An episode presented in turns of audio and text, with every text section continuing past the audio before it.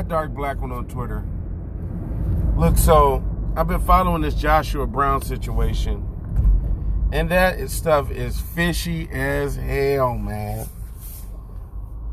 So, like I said, I assume that law enforcement, and still assume that law enforcement has something to do with this guy's murder, because it just makes no sense.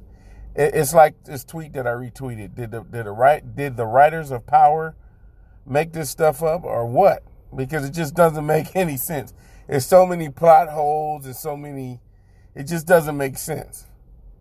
You know, and I guess the family of Joshua Brown, they're trying to get an independent investigation separate from Dallas PD.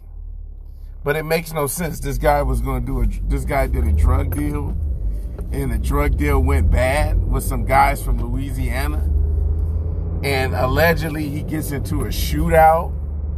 I mean, where are the eyewitnesses of this shootout? You get what I'm saying? Where are the people who... And then he gets shot and killed. They leave the work. They leave whatever, 12 pounds of weed or whatever they say he had. They leave that. They don't try to recoup that. They don't try to get that. It just doesn't make any sense at all. And I'm like, man, this was... Hey, look, I'm not a conspiracy guy. I like to stick with facts, but come on, man. Come on. You know, this is obvious. This is an obvious, come on. You plan some shit after somebody died. They have a history of doing that in law enforcement. It's not like they haven't done this type of stuff before, where they plant evidence or they plant stuff on dead bodies. They've been doing that shit since slavery. So it's like, come on, dude. You're supposed to get me to believe, and then you trot out this big old Star Trek forehead motherfucker, this black dude who looks like the little black character on Star Trek. You send this guy out here to basically, hey, look, I'm the black guy, so this is not a race thing. This isn't a race thing now. This has nothing to do with race. This was just two thugs who got into an argument over a bad drug deal. He wasn't an angel, you know. He wasn't a saint. And it's just... That's what I said. I really didn't have too much to say, but I saw Joshua Brown, this story, and I'm reading the article. I'm like, where's the gun? If he got into a shootout with these guys, where's the gun showing that Joshua Brown, because there's two suspects that they're bringing in, right? There's an uncle, and then there's a nephew. Now, the nephew is the one who allegedly is in critical condition, and he's allegedly in critical condition from a shootout that he had with Joshua Brown. And my thing is, where in the fuck is that gun at? I mean, he's dead, so he can't hide the gun if he's dead. So where's the gun for the shootout? You know, where's it at? It's just not making any sense at all. Family's not buying it. They're like, nah, dude, this dude wasn't like that. He wasn't like that.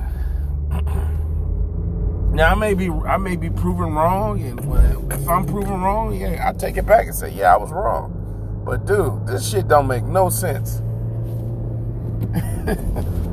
And what's funny is, when I saw that tweet, I'm like, yeah, exactly. Because Power, the show Power, and its writing, I have so many critiques about it, but that's a whole nother show.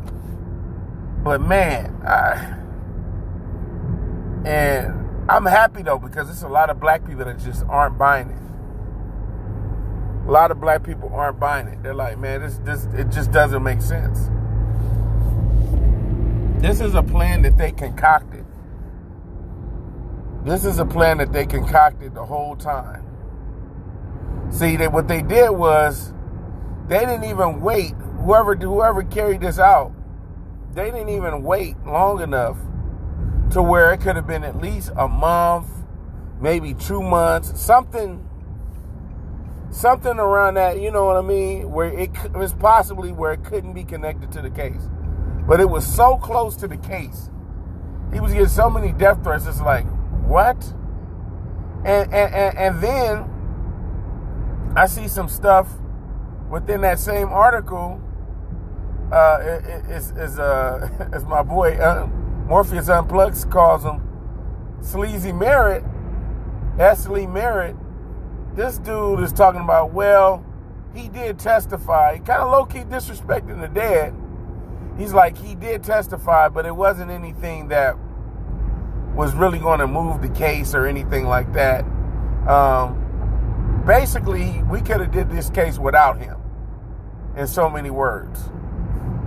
You know, from what I've read, was like, well, his testimony wasn't that damning. And but then in the article, in the same article, it says that, wow, he had a powerful testimony that kind of helped them give Amber Geiger 10 years. So which one is it?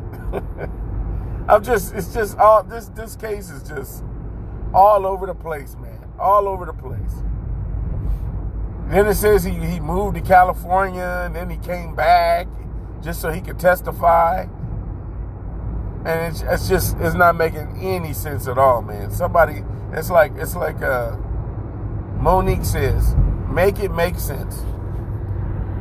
But that's all I got for today. I'm so confused.